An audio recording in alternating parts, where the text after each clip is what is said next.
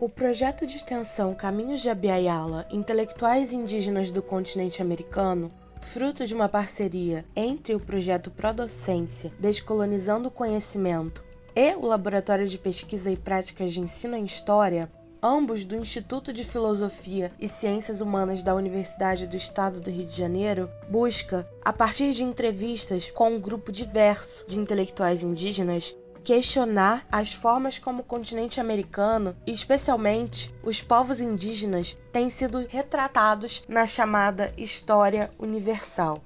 Caminhos de Abiyala pretende tornar visíveis as ideias, lutas, histórias e propostas epistêmicas dos povos indígenas das Américas, assim como construir pontes entre a academia e o pensamento indígena, fomentando a comunicação entre os modos de existência e as práticas de conhecimento presentes nos mundos indígenas e ocidental.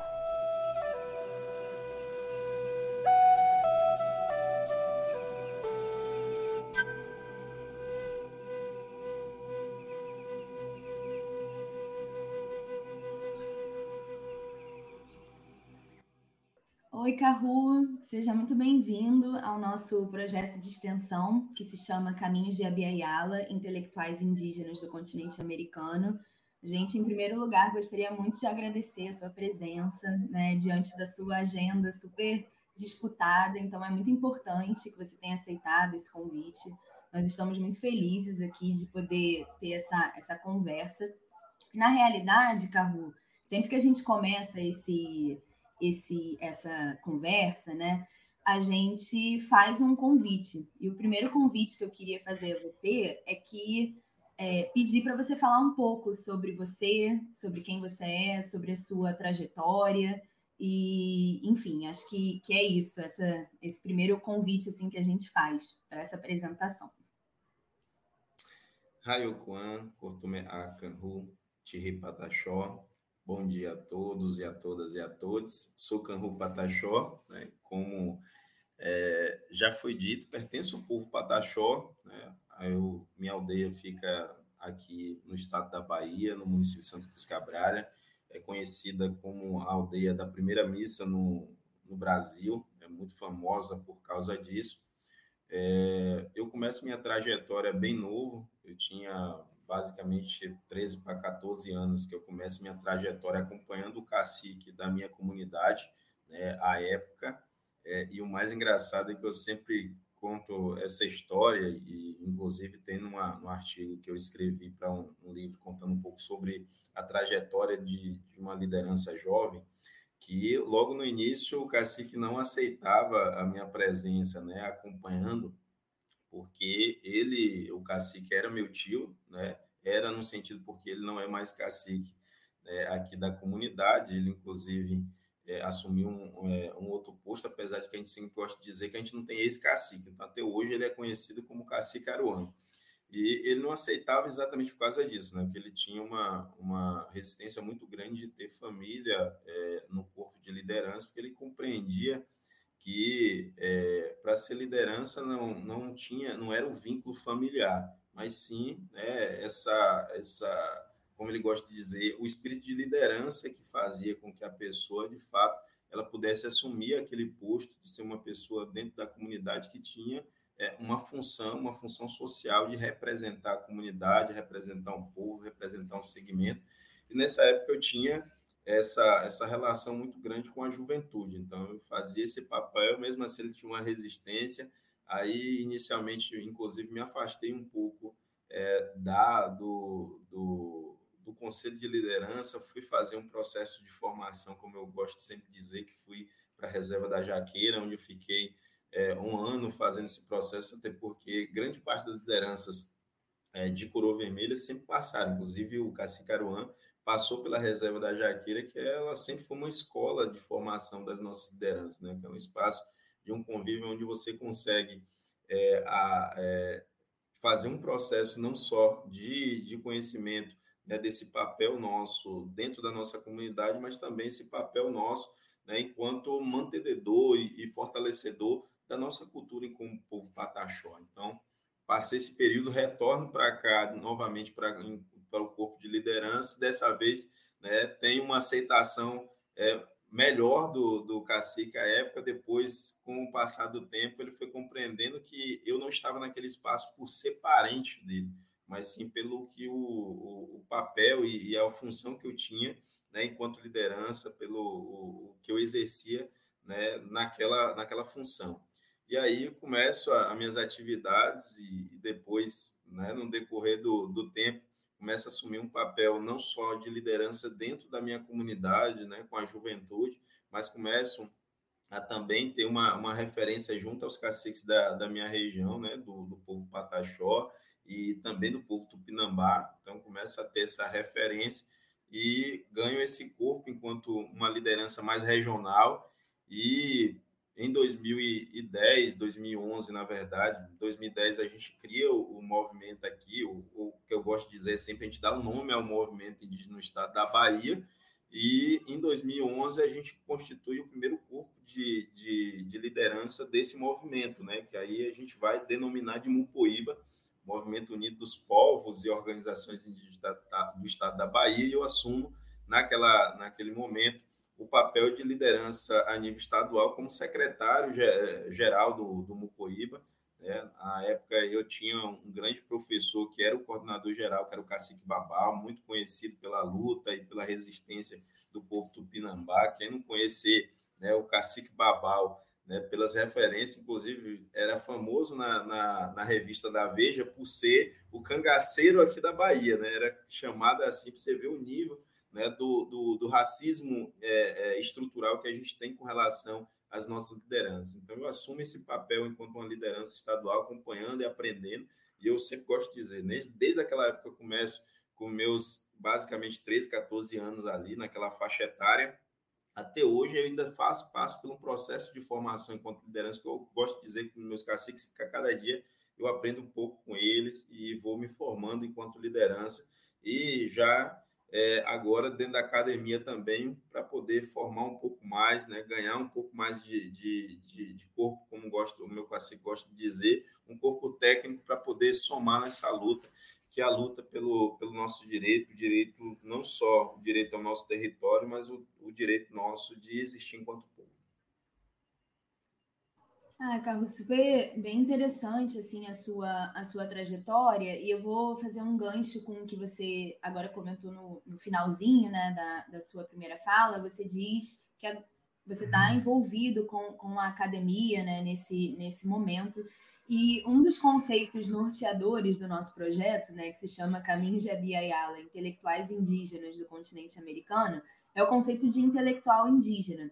Então a gente está tentando pensar né, o, o, sentido desse conceito, se é um conceito válido ou não, e a gente queria saber a sua opinião. Como que você vê esse conceito é, de intelectual para se referir aos grupos indígenas ou a uma parcela de, desses grupos?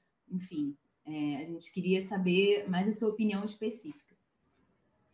Olha, eu, eu sempre tenho um pouco de preocupação com as termologias, né? até porque muitas delas é, é, são termologias é, europeias trazidas para o meio indígena que às vezes não se adequam. Eu, eu sempre gosto de dizer, olha, é, as nossas palavras elas não são é, traduzidas, elas são interpretadas. Portanto, é, a, a, o nosso modo de viver também, o nosso modo de pensar, ela também tem que ser interpretada e ela não tem que ser traduzida. Por isso que eu, eu tenho um pouco de resistência na ideia de talvez essa palavra intelectuais, porque a gente, talvez a palavra mais adequada para nosso, para a, a nossa realidade seja talvez sábios, né? Talvez seja essa a palavra, porque é, a, a, nossa preocupação com intelectuais ela dá uma ideia de que existe um, um, grupo um pouco superior e no nosso meio a gente tem uma abominação com relação a isso apesar de que na nossa, nas nossas comunidades sempre vai ter funções diferentes,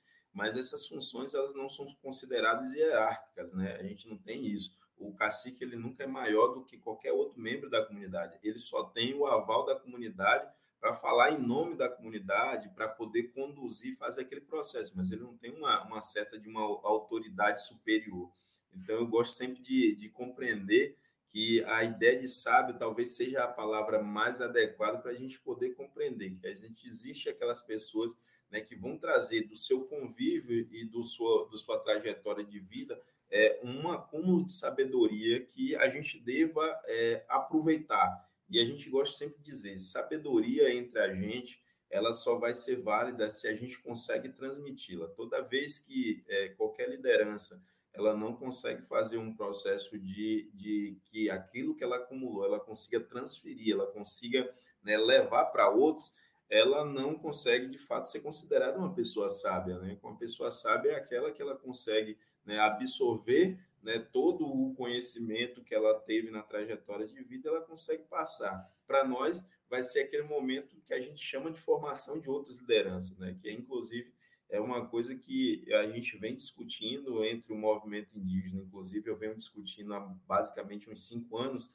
né, de como a gente consegue fazer, formar lideranças é, e, lideranças jovens, inclusive, em um curto prazo de tempo que a gente consiga ter essas pessoas para poder substituir as nossas lideranças mais velhas que já estão chegando, como a gente gosta de dizer, cansadas, né? Já chega um momento aonde, por exemplo, um, um fragoso, que é o nosso cacique, né, que é um ancião na numa de nossas comunidades, é, ele não consegue mais fazer uma viagem longa porque é cansativo, né? É uma viagem, imagine, a gente viaja aqui 27 horas saindo daqui da nossa região até Brasília. Imagine né, fazer sempre essa viagem, é muito cansativo, né? Portanto, é tanto que muitas vezes ele tem mandado uma, um vice-cacique, uma liderança é, jovem da sua comunidade para poder representar a comunidade. Então, é, essa necessidade de formação ela é grande. Então, para a gente talvez a terminologia é, é, é, sábio talvez seja a mais adequada para a gente, é, para poder denominar o que você compreende como essas pessoas que são pensadores,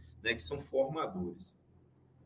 Ah, é, e, e Carru, qual é o seu envolvimento hoje com o meio acadêmico, com o que a gente está chamando aqui de um ambiente acadêmico? Você está cursando universidade? Você já já terminou? Como que, que é assim? E o que, que você busca especificamente nesse, nesse envolvimento?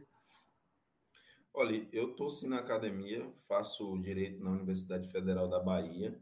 É, já tem um, um, bom tempo que eu faço um milito é, com a, a, a, nossa turma, que a gente pode chamar da turma acadêmica, né? muitos jovens.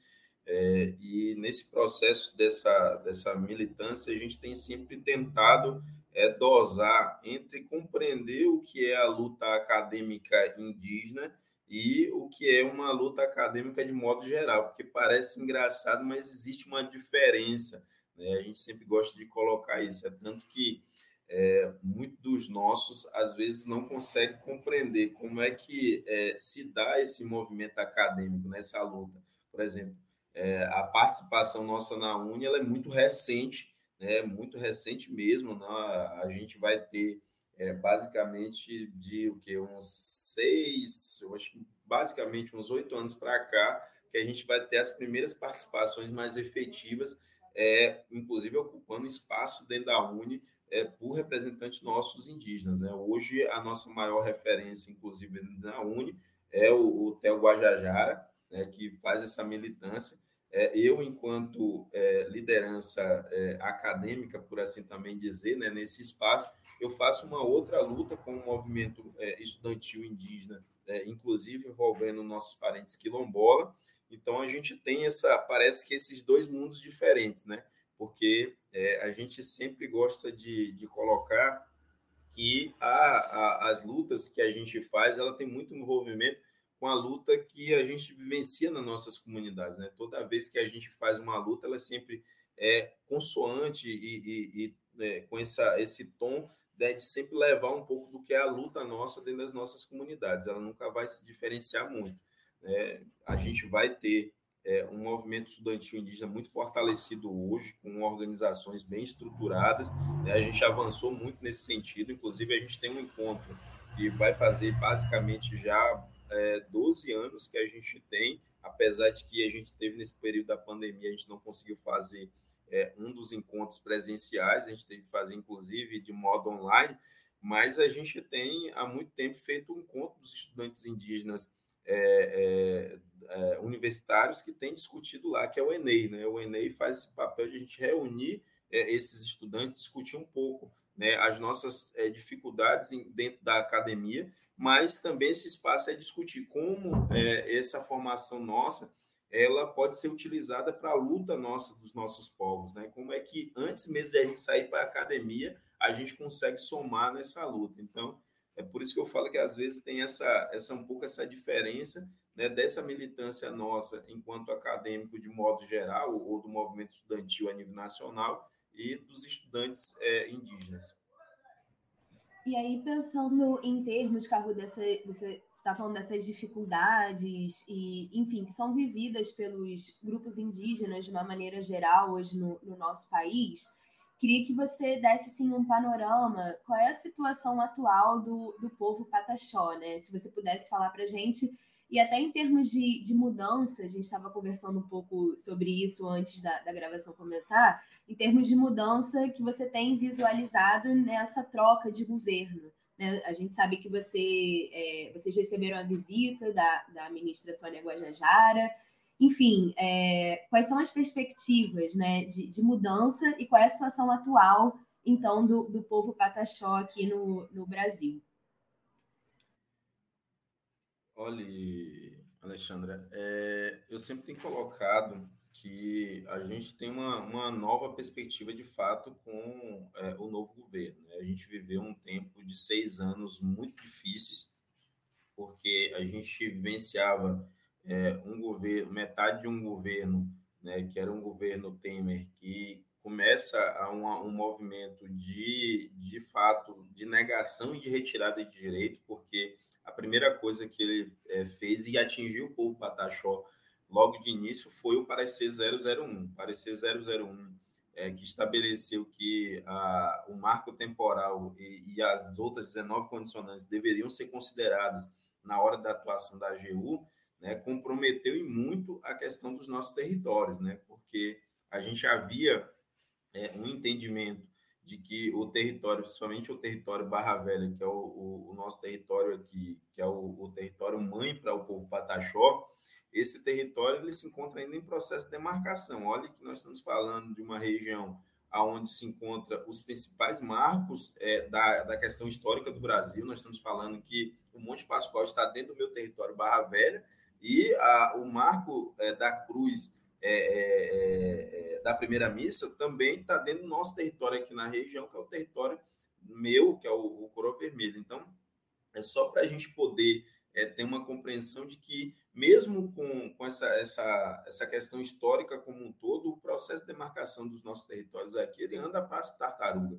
E com o governo Temer e, e, o governo Bolsonaro foi os piores possíveis, onde a gente teve, inclusive, retrocessos com relação ao nosso território. Primeiro, com o parecer 001, a gente tem impedimento com o andamento do, do processo, o processo se estagna, e, inclusive, dá um passo atrás, porque há um pedido na época do ministro é, da Justiça, Alexandre de Moraes, para que é, esse processo retornasse à FUNAI para poder é, ele ser adequado para esse 001 é, e posteriormente esse processo retorna, né, depois de muito tempo, retorna de novo para o Ministério da Justiça e continua parado lá por muito tempo.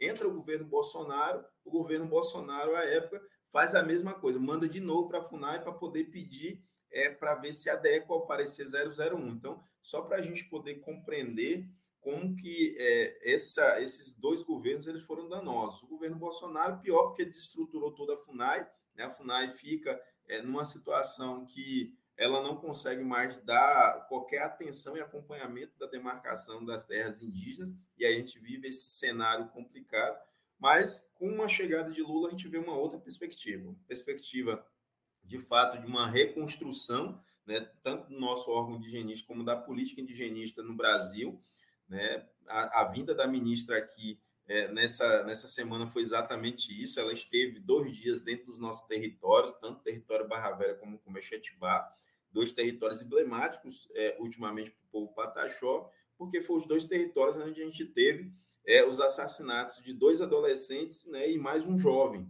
Né, e, inclusive, há vários outros é, é, indígenas aqui também feridos é, em ataques diversos de pistoleiros inclusive pistoleiros esses que, é, depois de, de sido feito prisões aqui, identificaram que eram policiais militares. Então, só para a gente poder compreender que essa nossa região é uma região muito emblemática, né, com envolvimento, inclusive, de autoridades policiais, né, de pessoas é, policiais é, que fazem o papel, como nossas lideranças gostam sempre de fazer essa fala, eles já fizeram em vários espaços, inclusive para os, os próprios comandantes, que esses policiais vêm fazer a dita proteção de dia e são os mesmos que atacam de noite.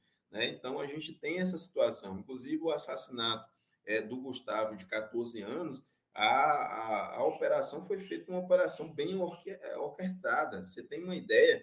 É, eles fizeram um cerco na, na retomada, é, um carro vindo pela frente né, e uma outra equipe deles vindo por trás, e atacaram e fizeram, então, é, a vítima que foi o, o, Gustavo, né, com um tiro de fuzil na cabeça, só para a gente poder entender que essa nossa região aqui, o conflito, ela é muito grande, apesar de instalar, de, instalar uma força-tarefa inicialmente, depois uma força integrada por, por, por, parte do Estado, nas duas vezes que teve a, presença dessas duas é é, é, é, é, movimentos diferentes aí com a força integrada, né, com a força é, integrada e, e com, a, com, a, com a força-tarefa, esses dois momentos foram os momentos que os indígenas foram assassinados. Só para a gente ter uma ideia de como o conflito na nossa região ela está dá muito muito ainda é, é, a flor da pele. Então, a vinda da ministra é para poder tentar dar um recado de que o povo pataxó não está sozinho, de que a gente tem um acompanhamento de fato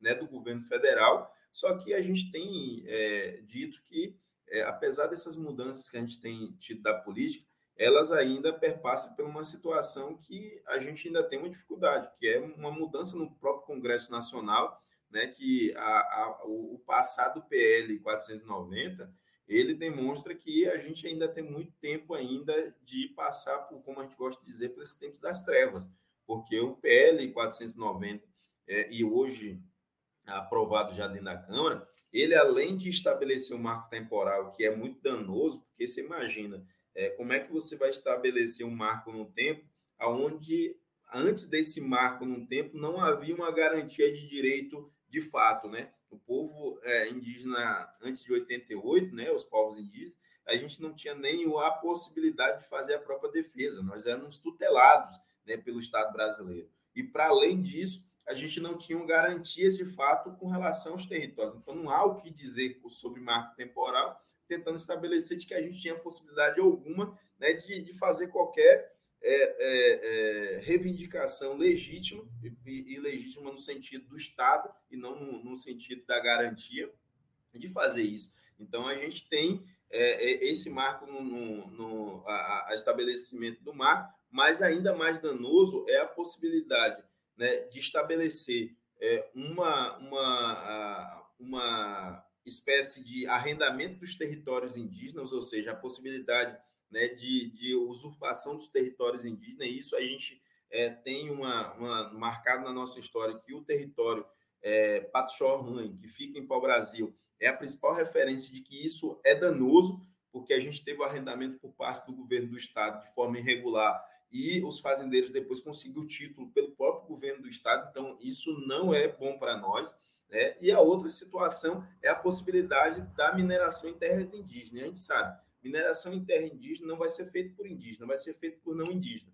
É, e na grande maioria, a gente não quer a mineração em terra indígena, a gente não tem interesse é, em ferir a mãe terra para poder ter riquezas. Né? Então, é, o que a gente tem visto é uma, uma movimentação grande né, de criar várias é, situações dentro desse PL que vai ser muito danoso. Então, portanto, esse, apesar de a gente ter um novo governo, a gente não tem a governabilidade de fato da política indigenista no país que ainda se encontra muito ainda é, é, fragilizado, porque, o, o, como eu falei, o parecer 001 é do tempo de Temer, mas ainda não caiu, ele ainda não foi feito novo parecer, ele ainda tem muita validade, validade, claro, entre aspas, porque o Supremo derruba é, a validade dele, mas mesmo assim a AGU, em várias recorrências, utiliza o parecer 001, por exemplo, para não atuar em terras indígenas. E, e Carru, assim, lamentável essa, essa situação que você descreveu, né, do, do povo pataxó, enfim, desses assassinatos e as notícias chegam aqui, né, mas conversando com as pessoas diretamente, a gente, a gente sente o quão preocupante é essa situação e a gente se solidariza com, com isso. Eu estava percebendo que na sua fala, agora, você debatendo também a questão do marco temporal, uma palavra surge constantemente, que é a palavra território.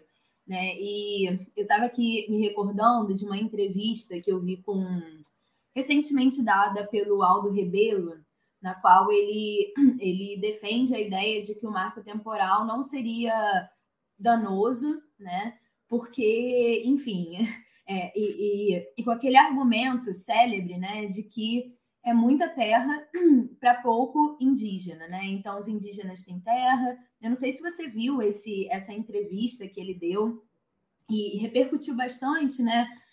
Mas até alguns amigos meus chegaram e perguntaram: poxa, e falaram, né? Poxa, alguns argumentos dele parecem convincentes e etc. E a gente, e a gente tenta, tenta explicar né, o quão é, ocidental é, é, esse tipo de, de visão e o quão essa visão sobre o marco sobre o marco temporal, essa ideia defendida por ele, por muitos, eu acho que não entra num problema central que é o conceito de território, né? E aí, o que é território para você? Assim, o que significa o território para o povo pataxó e de que maneira é, essa ideia de território não está sendo contemplada nesse tipo de, de debate?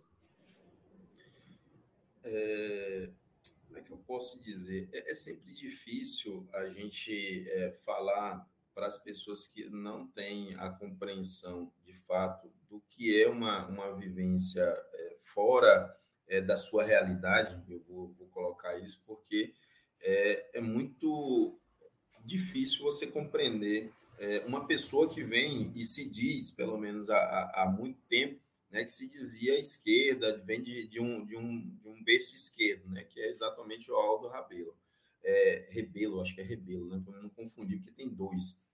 Então, assim, é só para a gente poder compreender que, a, a, a, às vezes, as pessoas aceitar um argumento como esse exatamente porque é, é, são de pessoas que vêm de uma, de uma linhagem ou de uma de uma de, uma, é, de um movimento e, movimento da esquerda e às vezes assim quando essa pessoa muda puxa é tão convincente isso porque claro eu já vivenciei ele vem de, de uma movimentação que, que me, me é, é, que é a mesma visão minha então é, acaba sendo muito convincente nesse sentido. Mas, assim, eu vou, vou trazer algumas coisas para a gente poder compreender por que a visão de, dele é, não contradiz, não, não bate com nada do que é a visão indígena. Primeiro, é, a, a, questão territorial, a questão do território indígena, ele é muito mais amplo do que a questão terra física. A primeira coisa é essa.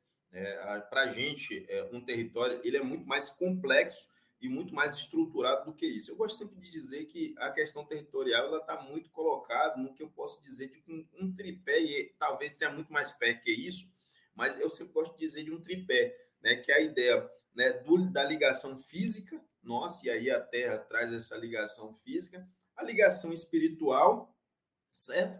E a, a ligação de, da, da própria existência. Né? E a existência, eu estou falando aí é, do, do que a gente vai chamar de alimentação, né? e aí é o que eu vou colocar do, do que é essa existência física. O território nosso ele é constituído por partes é, é, é, que são partes que é, juntas é esse território, né? Eu estou falando que no espaço de, uma, de um território a gente vai ter um espaço onde é um espaço de vivência nossa, né? E aí é o que eu estou chamando dessa, dessa parte é, física, né? Nossa, de existência física, que é exatamente esse espaço de convívio comunitário, onde nós vamos morar, né? Onde a gente é, faz o, o, a, os nossos fazeres da vida e é aquele espaço ali. Para muitos, né, vai ser a sua casa, né? vai ser basicamente esse espaço, né? o seu quintal ali, o seu espaço. Existe um outro espaço para a gente, que é um espaço onde é o espaço espiritual, né? que ele vai se dividir em dois. Ele vai se dividir em dois porque é um espaço onde a gente vai poder pisar e fazer os nossos rituais porque vai ser o espaço sagrado para isso. Né? É o espaço onde é, a gente pode exercer o que vocês vão chamar de religião. Né? Para vocês vai ser esse espaço espiritual nosso. E esse espaço espiritual vocês podem chamar de igreja, pode chamar de terreiro, né, de candomblé, né, como muitos utilizam, né, pode ser o, o, o, outros espaços, com, sei lá, catedrais e tal, pode ser esse espaço para vocês. e vai ter um espaço ainda religioso nosso, que é um, um espaço aonde nem nós, enquanto pessoas físicas, pisam. A não ser que a gente vire um encantado, a gente vai pisar. É um espaço tão sagrado que a gente não é capaz e, e, e não somos dignos de pisar nesse espaço. É por isso que eu falo que o espaço, né, o que a gente chama de, de espaços é, é, religiosos, espirituais nossos, são divididos em dois por isso. Né? Que um espaço onde a gente pode adentrar e um espaço onde a gente não pode adentrar. Para além disso, a gente vai ter, então, nesse que eu chamo do tripé, outro espaço que é o espaço onde vai ter as nossas ervas, aonde vai ter o nosso alimento, aonde vai ter é, o, o espaço dos, dos animais, porque a gente compreenda, é, o território ele não pode ser compreendido como um espaço somente vazio. Como eu falei, esse tripé, né, se você imaginar e agora colocar é, na, na sua cabeça de que é, eu dividi um espaço de vivência física, onde eu chamei de, de, vocês podem chamar de casa de lá, e aquele outro espaço, que é o espaço religioso, que eu inclusive dividi em outro espaço, e depois um espaço aonde alguns vão chamar de espaço de produção, né, que pode ser onde você vai ali, seja o seu mercado, seja a sua roça, sei lá como é que, que as pessoas podem imaginar. Então, você imaginou aqui é, esse espaço, você montou o tripé do que é o território indígena para a gente. Só que essa complexidade ela é tão grande que quando eu falo da parte que vocês falam de mercado, para a gente, a, parte do que seria o mercado, que é o espaço onde eu estou dizendo que vai ter né, as plantas ali preservadas, para poder não só a gente se alimentar, mas também nos cuidar. Porque destruir aquele espaço ali é tirar a possibilidade de a gente né, cuidar da gente, né, ser o, a, o que vocês chamam de farmácia, é o nosso espaço ali, né, daquela mata, é o espaço de farmácia nosso, inclusive muito desses espaços preservado para manter é, essa, essas plantas, essas árvores, para a gente poder cuidar da gente, da nossa saúde. É, Muitas dessas plantas também elas são comestíveis, então mantê-las é manter exatamente para nossa alimentação. E não só a nossa alimentação, mas como a alimentação também é, dos animais. Muitos deles né, nós se alimentamos, mas outros é simplesmente para manter o equilíbrio. Então, compreenda que o território é toda essa complexidade que às vezes as pessoas não compreendem né, acha que é, chegar numa terra indígena, aonde anteriormente era um, um vasto pasto, né, cheio de gado, né, poluindo, porque gado a gente sabe muito bem, o gado, a, o, o, que ele solta de gases vai para a atmosfera, polui, né? O gado não é somente, né, o, o teu gado ali é simplesmente devastou a, a, a mata, é o, o, que ele fez de danoso. Ele vai continuando no decorrer da vida dele também, enquanto ele está ali no pasto, ele está ainda fazendo mal ainda. Então, você imagina que aquele pasto que era tão bonito né, para alguns, né, cheio de gado, cheio de não sei o quê, né, sendo criado, e depois virar uma floresta, para eles é uma coisa ruim, porque eles acham que até a floresta ali perdeu a utilidade daquela terra. E para a gente não, ao contrário. Né? A planta que nasceu ali vai ser o nosso remédio, vai ser o nosso alimento, vai ser aquele espaço ali onde a gente consegue se manter. E às vezes é, é, muito constrangedor quando eu vejo algumas pessoas né, dizer, poxa, né, quando é, tinha fulano e ciclano, né, que tinha essa área aqui, que era a área de fazenda, era uma área produtiva, e agora tudo dentro do mato. Como se mato, né, e, e mato para eles é uma coisa ruim, né? Eles já falam mato exatamente uma coisa ruim. Sem imaginar que aquela floresta em pé ali, além de fazer bem para o indivíduo que está falando ali, porque você imagina que toda árvore né, ela tirando o gás carbônico né, da atmosfera, está fazendo bem, porque esse gás não é bom para você, você não respira né, aquele, aquele gás, né, aquele gás ruim, você respira oxigênio, que é o que a planta vai produzir também. Então, às vezes as pessoas têm uma complexidade na compreensão do que é território para a gente. Olha que eu estou falando muita coisa e tentando falar da forma mais clara possível para as pessoas entenderem que é preservar o território, manter território indígena é bom, não é ruim. Não, não temos atrasos econômicos. Hoje se fala muito em, em preservação e, inclusive, em pagar é, pela preservação, porque é uma coisa boa, não é uma coisa ruim. Então, compreenda né, toda a complexidade de um território dessa forma. Né? Com relação ao que é, é, o, o Aldo traz, é, um, com a, os conceitos dele né, de pouca te, é, é, muita terra para pouco índio, eu vou trazer um dado que é muito interessante. Existe um, um fazendeiro é, conhecido aqui na, no estado da Bahia, que ele é chamado de Jaime do Amor. ele tem várias terras e algumas dessas terras, inclusive dentro de terra indígena, uma delas era dentro do Caramuru, que era uma terra já demarcada é, há muito tempo, desde 74, se eu não me engano. Eu não sou bom com data, então eu não levo em conta a data em si, mas é, basicamente naquele período ali de 70 a 60, essa terra já era demarcada, então, portanto, ele tinha essa área. Depois de um levantamento feito é, pelo governo do estado através de sua agência, que era o CDA, né, hoje não, não existe, hoje é uma superintendência, se identificou que esse mesmo indivíduo, né, o Jaime do Amor, ele tem um milhão de hectares de uma só terra. Uma só terra. Não estamos falando que ele tem pequenas terras e somou um milhão, não. Ele tem uma terra com o tamanho de um milhão de hectares. Um indivíduo. E aí o mais engraçado, ninguém nunca fala que é muita terra para pouco fazendeiro. Ninguém se fala isso. Né? Todo mundo se fala que é muita terra para pouco índio, mas ninguém nunca leva o conceito da outra forma. Então, portanto, essa falácia né, de que é muita terra é porque não compreende que o território ele não é um território ocupado somente pela gente. O território nosso, lembra quando eu falei que o território ele tem é, três outras ocupações, né, duas outras ocupações, né, porque a ocupação nossa é, física, que é o nosso espaço moradia, mas um outro espaço ocupado pelos nossos encantados, pelos nossos seres é, protetores, além de um outro espaço que é ocupado pela própria natureza, né, pelos animais e tudo para a própria sobrevivência e, e, e o próprio equilíbrio da natureza. Então, o território nosso não é só a gente, então não conte só a gente né? Inclusive, hoje a gente existe uma legislação que trata da proteção dos animais, é para a gente poder também compreender que esses seres também têm direitos. E, por incrível que pareça, somos os seres, enquanto é, pessoas indígenas, que compreende isso e divide esse espaço com eles. É, o cacique Babal, que eu falava anteriormente, ele sempre gosta de dizer que a roça dele lá é ele, a roça não é só dele, é também dos animais. Né? Quantos animais ele disse que vai lá e quando ele chega lá, já comeu a roça dele, ele fica feliz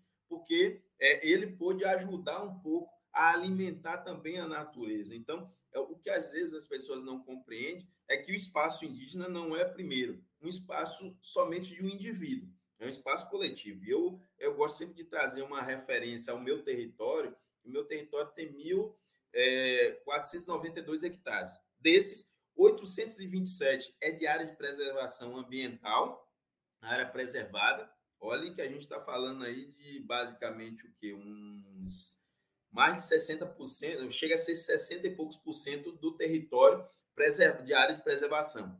Outros 524 aproximadamente, se não me engano, acho que dá 524, eu sempre gosto de dizer, eu não sou de, de exatos, então, portanto, os cálculos meus não são bem é, é, exatos, mas aproximadamente isso, pouco mais de, de 500 e, e poucos hectares, são áreas de, de, de, produção, ou seja, são áreas que a gente chama de agricultura, né? onde a gente planta, né? onde a gente faz as roças, são esse espaço. E sobra para, de fato, a, a, a nossa moradia cerca de 74 hectares, de 1.492. Então, assim, as pessoas têm que compreender que o território indígena, olha que eu lhe falei, quando eu lhe falei dessa divisão, olha o tripé de novo existindo. Né? Todos os territórios vão ser desse jeito. Então, não dá para se compreender um território indígena simplesmente como uma faixa de terra. Ela tem uma complexidade muito maior que tem que ser levada em conta, coisa que Aldo, na sua fala, nunca levou, porque ele não tem uma vivência, ele não conhece. Portanto, falar de um território e falar de uma terra indígena né, tem que se levar muito em conta isso. Então, é, só queria trazer isso para a gente poder compreender de que, às vezes, as falas das pessoas de que é muita terra para pouco índio, tem que levar em conta que tem pouco fazendeiro para muita terra. Não, perfeito, Carru. E aí, uma outra coisa me vem à mente, assim, que eu tenho me, me deparado muito nos cursos que eu tenho dado lá na, na, na UERJ, né? Que é o seguinte ponto: é, você está trazendo essa questão do, do tripé, de uma outra concepção de território, de uma concepção, acho que de mundo, que está extremamente atrelada a uma percepção, uma vivência indígena, né? E, e pataxó e etc. E aí, quando a gente, é, muitas pessoas escutam isso que você é, falou agora, dos encantados e dessa é, ausência de divisão entre natureza e cultura, muitas pessoas, até mesmo pessoas que se dizem de esquerda no, no nosso país, falam que isso é idílico e utópico, né? Então a, a concepção, essa percepção de mundo indígena, ela é extremamente idílica, utópica, impossível e, e, e etc, né? E aí uma, eu queria te, te, fazer duas perguntas, na realidade, que são inquietações minhas e que eu estou tentando também, enquanto pesquisadora, é, não sei, não achar uma solução, porque eu acho que a ideia aqui não é achar uma fórmula para nada, mas, mas pensar saídas, né? Primeira pergunta, o que, que você acha desse estereótipo, né? De que essa percepção de mundo indígena ou de território, enfim, é idílica e utópica. E a outra pergunta é, diante desse cenário político que você vê é, no Brasil hoje, até mesmo na América Latina, de uma maneira, de uma maneira geral, você acha que algum movimento político dentro da esquerda se aproxima é, dessa percepção de mundo indígena ou ainda falta muito, né? Porque assim, o, o governo Lula é um respiro para todos nós depois desses anos trágicos que você relatou. Mas você acha que essa compreensão, né, nesses termos de profundidade da percepção de mundo indígena que você trouxe, você acha que isso vai ser contemplado ou você acha que está muito distante ainda de se entrar no nosso jogo político moderno. Então, seriam essas, essas duas perguntas. O que, que você acha desse estereótipo? Como combater esse estereótipo? E essa questão do, desse jogo político moderno, né? Se ele dá conta desse, desse debate. Alessandra, é, eu acho assim, ó, é, às vezes o que as pessoas não compreendem é que a, a visão, às vezes, que consideram utópica nossa, nada mais é do que a gente. É, é, como é que eu posso colocar? Eu vou colocar assim de, de uma forma muito mais pragmática, talvez, que é a mesma coisa de uma visão muito religiosa. Né? A questão da visão indígena vai estar muito envolvida com isso. E você imagina você chegar para uma pessoa ela seja espírita, ela seja ubanda, ela seja é, evangélica, católica, qualquer uma, né? e dizer para ela que a visão dela, enquanto visão é, é, religiosa, é uma visão às vezes utópica, porque não existe um, um, um ser divino, não existe uma outra vida, não existe é, é milagre, não existe nada disso, né? Você vai estar tá criando para essas pessoas é uma visão é, é, como é que eu posso dizer, né? De, de resistência de fato. E é o que eu gosto sempre de colocar, olha, as visões que as pessoas têm com relação à questão indígena, elas são muito é, racistas e preconceituosas, porque as pessoas gostam de tentar sempre transformar o que ela pensa e a vivência que ela tem como se fosse o centro de universo tudo, né? É, a discussão religiosa, por exemplo, perpassa muito por isso, né? De dizer que sua religião é maior que a outra, né? De que sua religião é muito mais importante do que a outra. E a gente vive isso muito no, país como um todo, né? Onde você acha que a sua visão enquanto mundo, enquanto sociedade, é muito maior do que a outra. Olha, se as pessoas buscam né, para si é, uma, uma vivência harmônica, onde você possa ter uma, uma vivência né, é, em paz, né, onde você consiga ter a sua vida tranquila, né, que você consiga produzir, você consiga ter é, uma tranquilidade, por assim dizer, essa é uma visão utópica gigante, que você vive num país onde a, a miséria é gigante, onde a gente tem é, vários conflitos é, é, instalados de modo geral e que é, a gente não vê perspectiva de chegar a esse mundo perfeito, né, de a gente viver com tranquilidade, onde a gente possa ir e vir a qualquer, a qualquer lugar, sem medo né, de uma bala perdida, que eu acho mais que é bala achada do que bala perdida, né, que você não se preocupe em ser assaltado, que você não se preocupe né, em, em ver várias mazelas que você tem visto. Então, para mim, isso também é uma visão utópica. E é isso que, às vezes, muitos dos brasileiros têm uma visão utópica com relação ao Brasil, né, de que a gente vive num, num país maravilhoso, né, de muitas é, belezas, só que belezas essas que a gente tem visto que quando a gente anda, elas são minimizadas pelas mazelas que a gente tem da sociedade como um todo. Então, é, a gente precisa compreender, e, e, e essas pessoas precisam ter uma compreensão, de que a visão que a gente tem é uma visão do que a gente já teve enquanto país. A gente, os povos indígenas, não têm uma visão é, futurística ou coisas para além do, do que é, a gente tem hoje como melhoria. E como é, muito movimento é, esquerda é, sempre discute, né, uma, um outro social, né, um socialismo, né, que vai passar, perpassar pelo esse capitalismo e a gente tem um socialismo é de fato instalado no, no mundo como um todo, né, e, e, a gente sabe quem leu muitos é, é, livros é, de Karl Marx, né, vai ver é, que essa discussão é muito profunda. Enquanto eles estão buscando essa vivência né, futura, a gente já viveu isso no passado, né, e a gente vive muito das comunidades no presente aonde essa visão né, de um mundo melhor, de uma sociedade melhor, as comunidades indígenas já vivem. Isso para a gente não é uma utopia. E muitas pessoas imaginam que essa visão nossa, né, inclusive de, é, às vezes, é, misturar, e que eles acham que a gente mistura, a, a questão religiosa né, com a questão cultural, com a questão é, é, é da, da, própria vivência, parece que, que existe um bolo. Mas você vê é, tanto as outras religiões vivem, é, fazem a mesma coisa, até porque a, a sua religião vai é, ditar como você vai viver, até porque se você vê, né, tanto da, da, da religião, seja ela católica, seja ela espírita ou outra, sempre vai dizer como a pessoa tem que é, se comportar na sociedade, como é que a pessoa tem que viver. Então, portanto, a religião dita a sua vida e muito.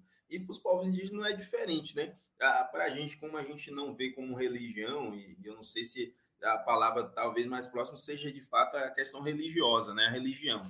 Mas para a gente, é, a nossa questão espiritual nada tem a ver com o que a gente vem discutindo, né? A nossa, a nossa vivência, né? a nosso modo de viver, ele é esse, esse conjunto de, de coisas que eu coloquei e que a gente vai trazer.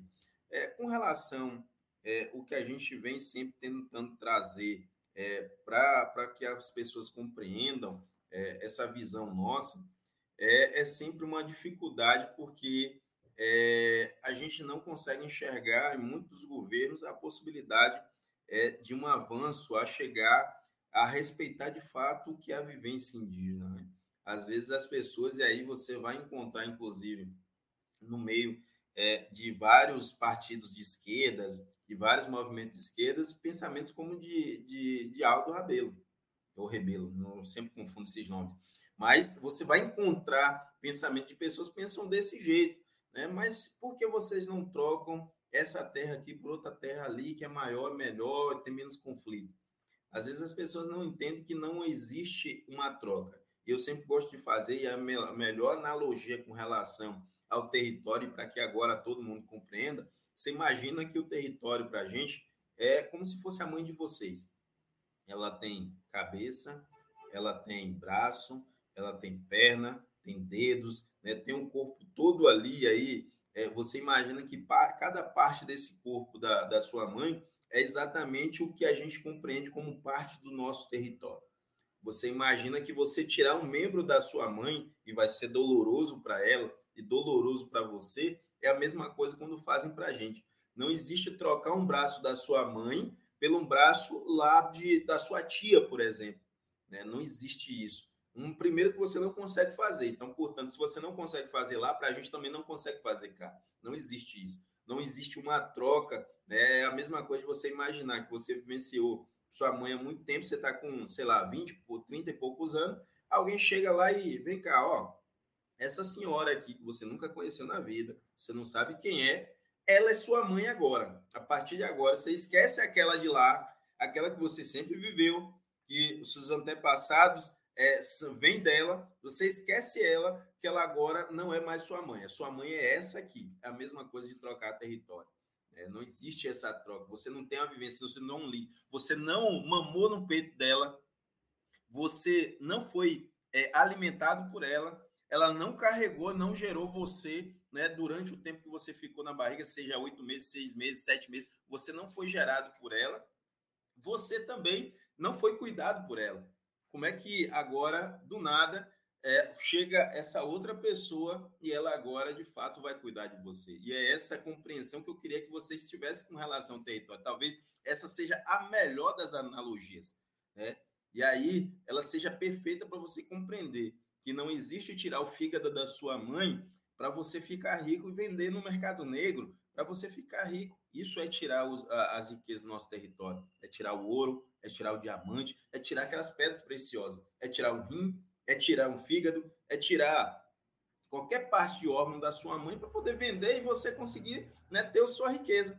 Então, você imagine que a melhor analogia com relação ao território seja esse, né? De um espaço aonde te gerou, um espaço aonde te alimentou e um espaço ao qual tem cuidado de você. Porque uma mãe é tudo isso. Uma mãe gera, uma mãe alimenta e uma mãe cuida. Então, portanto, quando a gente fala que a, a, a terra, o território é a nossa mãe, é por causa dessa analogia, a analogia mais perfeita para que as pessoas e aquelas pessoas leigas compreendam o que é território para a gente. Olha que eu coloquei os tripés é, que eu falei desde o início presente nessa analogia. E aí, quando eu falo que a gente tem dificuldade, inclusive de pessoas de esquerda compreenda isso, que às vezes as pessoas acham que a facilidade e, e evitar conflito, ele é o melhor possível. Os povos indígenas têm evitado conflito por muito tempo. Quando os portugueses aqui chegaram, a gente tentou dialogar com eles. E o que a gente teve foi vários genocídios etnocídios, é, assassinatos em massas e, e, e, das piores formas possíveis, as piores atrocidades aconteceu com a gente e a gente tentar dialogar né, com essas pessoas. Essas pessoas elas não têm a cultura do diálogo, portanto, os seus é, é, é, é descendentes continuam ainda trazendo isso, né, isso fortemente, né, de não compreender de que uh, o diálogo ele é importante, é necessário, desde que seja feito dos dois lados. E a gente quer sempre o diálogo e preservar isso. Mas o que a gente não aceita é que as pessoas não compreendam que o território ele não é uma coisa que dê para negociar, ele não é uma coisa que dê para poder trocar e ele não é uma coisa que dê para a gente abdicar, porque a nossa ligação ela é umbilical, ela é muito maior do que essa compreensão. E a gente não vê, é, de fato, num governo é, a possibilidade de a gente avançar, não por, por entendimento, talvez, da, das pessoas do governo, mas pela própria conformidade das coisas. Porque, como eu falei, na esquerda a gente vai encontrar muitas pessoas que tem, não têm a compreensão com relação ao território, né? vai ter uma compreensão perturbada com relação ao território, como também a gente vai encontrar pessoas que nem, ter, nem se você tentar explicar território, se vacilar, eles vendem até a mãe deles. Então, para eles, se você compara o território com mãe ou não, para eles dá na mesma coisa, porque se for possível, eles vendem a mãe para poder ter o poder. Porque para essas pessoas, o importante não é o, o, o, dinheiro, o importante é o poder que eles vão ter. E a, a, é, ter terra, ter é, esse espaço que eles chamam de terra, é exatamente ter esse poder em mão para poder fazer as mazelas que a gente tem visto. E, e, sinceramente, a gente vai encontrar pessoas desse jeito na esquerda, não vai ser diferente, porque, inclusive, essas pessoas estão lá, elas estão na esquerda, mas elas não são, né, na sua concepção de vida, na sua concepção né, de mentalidade, elas estão lá porque elas querem o um poder, né, que é isso que é, muitas pessoas não compreendem. Ter terra, ela é muito mais a ideia é, do poder do que simplesmente a questão econômica, né? Você deter, e aí, é, quem conhece um pouco sobre a, a história, né, quando começa a se estabelecer as propriedades privadas, é exatamente para poder é, perpetuar o poder ou estabelecer poderes, né? Tomar territórios é exatamente para você tomar poder, estabelecer poderes. Então, as pessoas é, que, que são, na grande maioria, não índios, que têm essa, essa visão, elas têm uma visão exatamente nesse sentido né, de quanto poder elas vai ter. Né? Ter um milhão de hectares não é ter um, um, é, um, um milhão de dinheiros, por assim dizer, se a gente pode utilizar dessa forma, mas é ter o poder né, nas suas mãos ali. Então, eu não sei se eu consegui ser claro com relação a, a, responder as duas perguntas, mas é um entendimento que, pelo menos, né, a, a nossa, o nosso povo tem com relação a, a essa situação, tanto da questão da visão territorial, como da questão mesmo da, dessa, desse governo, né, de como a gente tem visto. Claro, é um governo que a gente vai avançar em muitas coisas, mas como eu falei, né, a gente vai ter muita dificuldade, porque para além disso ainda tem um Congresso que a gente já sabe como é que é, que nunca foi favorável é, à questão indígena de, de forma geral, e não é agora que vai ter. Né? Não, foi, foi extremamente claro, Carru. Eu acho que vai ser muito importante que as pessoas escutem a sua, a sua fala, porque ela é muito esclarecedora mesmo, e acho que traz essa, essa outra perspectiva para a gente. E até, assim, essa, essa visão muito também muito imagética que você fez da mãe, eu acho que, que isso é, é extremamente claro. E aí, Carru, encaminhando aqui a nossa, a nossa conversa para o final, é, antes de, de, começar a gravar, a gente estava falando sobre a questão do racismo estrutural, e você estava falando sobre o racismo em relação aos povos indígenas, e eu lembrei de uma, de uma questão que eu vivenciei. É, houve um evento na UERJ e uma escritora indígena chamada Aline Pachamama, ela foi chamada para fazer a conferência final de um evento que falava sobre descolonização. E ela começou o evento, a, a fala final dela, é, fazendo referência ao que ela visualiza né, aqui no Sudeste, enquanto um apartamento entre o que seria o movimento indígena e o movimento negro. E ela colocou na fala dela que ela achava que esses movimentos, apesar de terem uma base em comum, que é a questão da exploração, a questão desse é, da subalternização, a questão do racismo, é, que esses movimentos aqui no Sudeste para ela não caminham juntos. Eu queria saber como é que você visualiza essa situação aí na, na Bahia, né? Se há uma proximidade do, dos movimentos indígenas ou do povo pataxó com povos quilombolas, se a luta ela se unifica em alguns aspectos, ou se você acha que esse apartamento, esse distanciamento existe aí também. Sandra, é, eu gosto sempre de dizer que é, a mesma complexidade que tem na questão é, dos povos indígenas, até porque eu gosto sempre de fazer referência a povos indígenas, porque é, a gente vai ter uma variedade é, de povos em, em modo é, cultural, como de própria visão, né? Então, a gente sempre gosta de dizer que a gente tem movimentos indígenas, até porque essas pessoas vão vão ter exatamente movimentos e, e formas de lutar diferentes.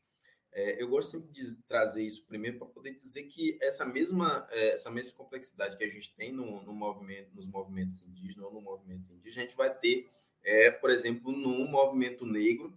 E eu gosto sempre de colocar, olha, o movimento negro às vezes é diferente é, do movimento dos povos quilombolas.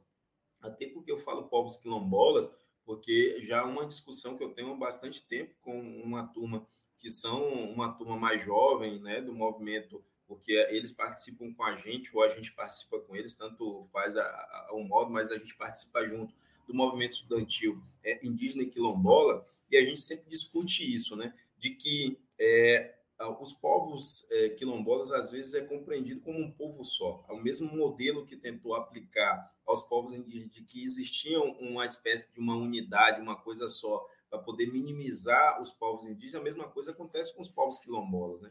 A gente vai ver que a variedade de cultura e a variedade é, de vivência ela vai ser tão complexa como os povos indígenas e, portanto, você não pode compreender os povos quilombolas como um povo só, né? como um povo quilombola. Você não dá para poder é, é, compreender assim, né? Apesar de que as pessoas às vezes denominam muito mais como comunidades e tal, mas você vai ver que o, o reflexo muito da, da vivência cultural é, do, de uma comunidade quilombola aqui, ela é muito semelhante a uma lá no norte do país. Então, você pode sim considerar que essas comunidades quilombolas, elas são de vivência de povos quilombolas. Então, é, com relação aos nossos parentes quilombolas, a gente tem uma referência e uma relação muito grande. A gente tem é, feito alguns debates e avançado, pelo menos, é, na, no movimento é, estudantil. Né? A, quando a gente fala do movimento indígena de modo geral, a gente tem uma proximidade, mas a gente é, não faz muitas lutas junto, mas a gente tem um diálogo, por exemplo, com a CONAC muito grande, que é o movimento é, quilombola. A gente tem feito esse diálogo e avançado, mas é, essa compreensão com relação a esse apartamento, a esse apartamento né, do, dos movimentos, de fato, ela é gigante e a gente vai encontrar em todos os cantos. Né? Quando você fala, é, por exemplo, eu iniciei um debate é, com o movimento negro e, e faço parte hoje é, de um fórum de, de combate ao racismo é, aqui na Bahia, é, que a gente hoje discute aqui, mas é, é inclusive construindo um evento a nível nacional exatamente para poder trazer que não existe somente o racismo negro contra o povo negro, mas existe o, racismo contra os povos indígenas. E ele é tão é danoso quanto o racismo é ao povo negro. Né? Não, não existe um, um racismo maior, um racismo menor. Existe sim, simplesmente o racismo, inclusive, como a gente gosta de dizer, um racismo estrutural, está né? Tá tão é, é, é, é, impregnado na nossa sociedade que às vezes as pessoas acham normais, como a gente tem visto né, no, no, no mundo afora aí, como as pessoas têm tratado é, muitas pessoas negras, né, chamando de macaco, daquilo, e as pessoas muitas vezes não se indignam com relação a isso, como também as pessoas, quando fala do, do, do, do indígena, inclusive né, de, de forma debochada, né, de que ah, aquele, aquele, aquele índio ali, e a gente sabe muito bem que a terminologia índio sempre foi utilizada no sentido de minimizar e menosprezar é, a, a pessoa indígena, né, sempre foi feito dessa forma. A gente vai ter, é, em muitos aspectos e, em muitos espaços, é, a, a, entendimento, e aí eu vou trazer um relato engraçado que aconteceu na Universidade Federal da Bahia, que a gente estava num discurso, numa, numa, discussão dentro da universidade da criação é, de vagas específicas para indígenas, quilombolas, pessoas é, refugiadas e trans, que seriam as vagas residuais da universidade para esses públicos para poder fazer o que a gente chama aqui de transição. Aqui a gente tem o BI, que é o bacharelado interdisciplinar, né, que é uma formação é, nas grandes áreas, e depois a pessoa faz a formação específica no curso. Né? A gente faz, por exemplo, é, de humanas, depois a pessoa pode escolher é, direito, entre outros, da, da, área de humanas. E aí discutir, então, essas vagas é, residuais, porque no, no BI tem, mas quando vai fazer essa, essa progressão que a gente chama de CPL, vai para lá é, para o curso específico, é, essas vagas elas deixam de existir. Então a gente disputava com todo mundo e a gente sabe. Por mais que a gente passe basicamente dois, três anos nesse processo de formação na academia, ele não é suficiente para a gente eliminar oito anos né, de, de, dificuldade na nossa comunidade. Muito das, do nosso ensino é muito é, mínimo, para não dizer é, das, dos mais horríveis possíveis, né? Mas eu não vou trazer essa questão da educação, porque eu quero trazer mais o exemplo. E aí, na discussão que a gente teve dentro do, do CAI, uma professora, uma professora de medicina, fez a, a, a, uma fala que racista é pouco. Né? Ela dizia o seguinte: olha, eu não quero que seja criado essas vagas é, residuais para esse público, porque já existe já é, essa vaga no, na, na, no SISU, né? na, no, no, na seleção é, geral, e outra, é, a vinda dessas pessoas elas vão trazer para o nosso curso, que é um curso de excelência, um prejuízo gigante. Ou seja, ela queria dizer na fala dela de que a entrada de indígena, a entrada de quilombola, a entrada de pessoas trans e, e refugiados trazia uma é, é, desqualificação para o curso, como se a gente, enquanto pessoas, fomos desqualificados para estar naquele espaço, que aquele espaço é um espaço de excelência para aqueles que sempre viveu na excelência que ela queria trazer. Então, só para a gente poder entender que mesmo uma professora universitária de uma grande universidade, de uma universidade mais antiga, né? E por que não dizer que a, a faculdade de medicina é uma das mais antigas é, é, é, é faculdades do Brasil, né? A gente ter pessoas como essa, né? Aonde o racismo, né? E essas e, e engraçado, né? A gente fala de professor, nós estamos falando de pessoas que formam outras pessoas esse, essa forma racista dela pensar, ela vai transmitir para todo o curso. E o, o, mais incrível é que, passado é, um ano e pouco, acho que quase dois anos já, é, dessa, desse, desse fato, ela concorreu agora a diretora de medicina, da, a diretora da Faculdade de Medicina. Né? Mas a gente, claro, né, não deixou de lembrar a toda a, a comunidade acadêmica da, da faculdade né, dessa pessoa racista que a gente tem que ela não poderia assumir e a gente conseguiu que ela não assumisse é, lá. Outro professor negro é, acabou vencendo, é a primeira vez que a gente vai ter um professor negro na faculdade de medicina, né, assumindo lá a faculdade de medicina, mas a gente corria o risco de ter uma, uma racista né, assumindo é, essa, essa faculdade. Então, só para a gente poder entender que o racismo contra é, a, a pessoa indígena a pessoa negra, a gente vai ter em vários espaços e a gente vai ver isso direto é, a gente vai ver a desqualificação enquanto pessoas, a gente acha que é somente da pessoa, não. A gente está desqualificando é, um povo, estamos desqualificando é, um coletivo. As pessoas não fazem é, as piadas e não fazem né, aquela, aquelas coisas né, é, é, é, racistas simplesmente porque ela quer ofender a pessoa, não. Ela quer ofender um grupo como um todo. E a gente vai vivenciar isso de forma geral, e a gente viu isso, inclusive, dentro do Congresso, né, com várias falas, né, quando a gente tem né, um entendimento de que as pessoas acham que eu, para ser indígena, primeiro, eu não tenho que falar o português direito, eu tenho que ter uma certa característica é, é, é, é, fenótipa, eu tenho que não ter um curso superior e eu não devo usar nenhum tipo de tecnologia. Como se eu, para ser indígena, eu tivesse que ter uma, um, um, certo quadrado que eu tenho que vivenciar. Eu posso sempre, quando a gente gosta de usar a fala né, do saudoso Marcos Tereno, que ele dizia o seguinte: eu posso ser quem você é sem deixar de ser quem eu sou. Ou seja, eu posso ser professor, posso ser médico, posso ser é, advogado,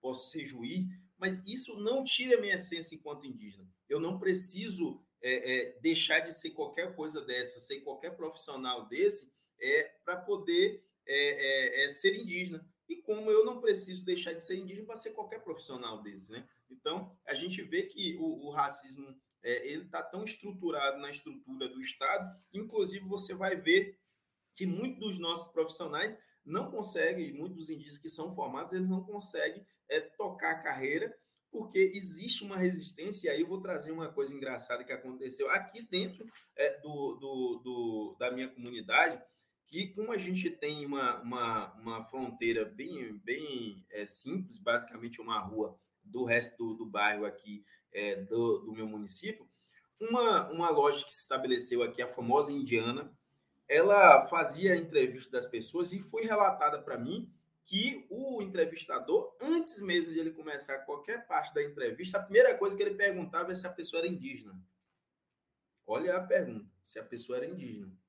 Então a gente vê. Aí quando eu fui ver depois o dado interessante da, da indiana, nenhum indígena foi contratado, sendo que 80% da população do bairro e cerca de 30% de todo o município é indígena e você não tem um indígena na Indiana. E aí bate exatamente com a coisa interessante da pergunta anterior que o, o selecionador fazia. Então a gente vê o quanto né, a gente vai ter isso, e aí é, eu vou trazer, é, a gente vai ver em várias outras empresas da região essa situação como um todo. E às vezes as pessoas discutem o racismo, acham que é uma coisa simples, acham que a gente está discutindo é, balela, né, que acha que a gente está se vitimizando, mas quando você vai ver na sociedade onde você não vai ter muitos profissionais que são formados. Eu, a gente tem aqui, tanto na comunidade Pataxó, como em outras comunidades é, indígenas no estado da Bahia, vários profissionais formados já com graduação e não conseguem emprego simplesmente por ser indígena. É, por mais que ele tenha um currículo pesado, forte, a gente não consegue. A Universidade Federal da Bahia, a primeira vez que ela vai ter, depois de, de tantos anos, basicamente 76 anos né, de existência, ela vai ter agora pela primeira vez, né, tem pela primeira vez agora um professor indígena. E se você for ver, é, ela, técnicos mesmo na universidade, você só tem um, um porque foi transferido do MEC para cá. Olha como é que a gente tem, né? E aí, como é que você muda uma sociedade se você vê se nesses espaços que deveriam ter pessoas indígenas exatamente para poder ajudar a pensar uma sociedade melhor, uma sociedade mais igualitária, você não tem as pessoas indígenas ocupando esses espaços, né? Então, não tem como você falar em transformação, em uma sociedade melhor, se você não tem a participação da sociedade como um todo. E ter a participação da sociedade como um todo é ter a presença indígena. Olha, Carru, eu gostaria, assim, em nome de todos que fazem parte do projeto, de agradecer aqui pela sua fala, que foi extremamente esclarecedora. Eu acho que é fundamental divulgar todas as suas reflexões, né? Isso que a gente busca aqui no, no projeto dar voz às pessoas que precisam ter voz e que já têm voz, mas na realidade eu acho que a fala de vocês tem que ser escutada por, por muitos, assim. Então eu gostaria de agradecer profundamente em nome de todos e só fazer um último pedido, na verdade também é uma, é uma, uma pergunta, assim, tem alguma coisa, uma mensagem rápida que você queria deixar, que você gostaria de deixar para as pessoas que vão, que estão acompanhando o nosso projeto? para a gente finalizar aqui a nossa conversa. Sandra, primeiro, acho que assim, agradecer muito a você e toda a equipe né, está tá aqui, inclusive a Jaque também, que ajudou nesse processo. É, primeiramente, é agradecer de fato a vocês, como você falou, é, às vezes, apesar de a gente ter muita fala em muitos espaços, mas o que a gente precisa é ecoar. Eu acho que esse espaço aqui é exatamente para poder conseguir ecoar as nossas falas, para as pessoas compreender que é, é, é, lindo, né, é você dizer que gosta de índio, né, que você defende a questão do índio, né, eu vou usando a termologia índio que as pessoas utilizam isso, né, mas é, você precisa, e aí é o recado que eu gostaria de deixar, que eu acho que o, o mais interessante é a gente fazer uma mudança de pensamento da sociedade, e isso só vai acontecer quando você conhecer, né? Eu acho que o que a gente precisa é que muitas das leis que hoje existem no país elas sejam de fato efetivadas. A gente tem a lei é, a 12.465, se não me engano. Ela trata sobre a, a, necessidade de discutir ou ter nos currículos das, da, da, das escolas públicas de modo geral a, a questão da história negra e indígenas é, no currículo, né? trazer isso e a gente não vê essa formação para os professores, né? A gente não vê isso. E isso só vai reverberar o que a gente tem visto na nossa sociedade, o entendimento, às vezes, das pessoas equivocadas. Chega o dia do índio, né? Como, como a gente gosta de dizer hoje, né? Com a mudança da lei dos povos indígenas, quando chega o dia dos povos indígenas, as pessoas sempre se pintar né, e achar que aquilo ali é suficiente é, para poder você dizer o quanto você gosta da questão indígena.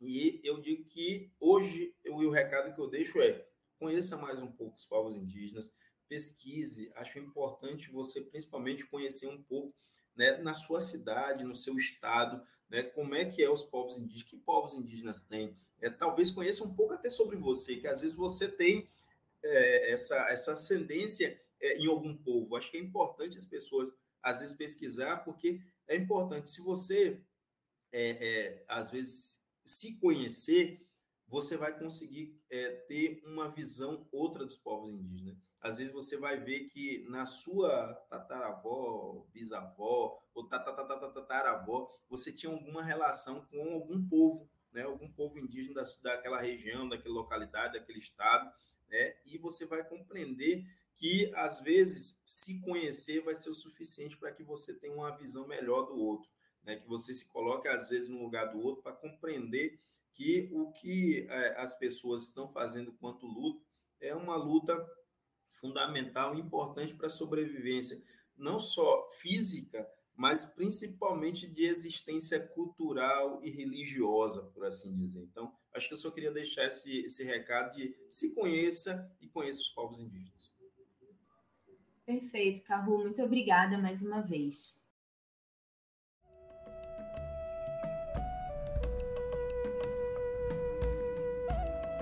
Você acabou de ouvir Caminhos de Abiyala, intelectuais indígenas do continente americano. Esperamos que tenha gostado e não deixe de conferir os novos episódios. Tchau, tchau.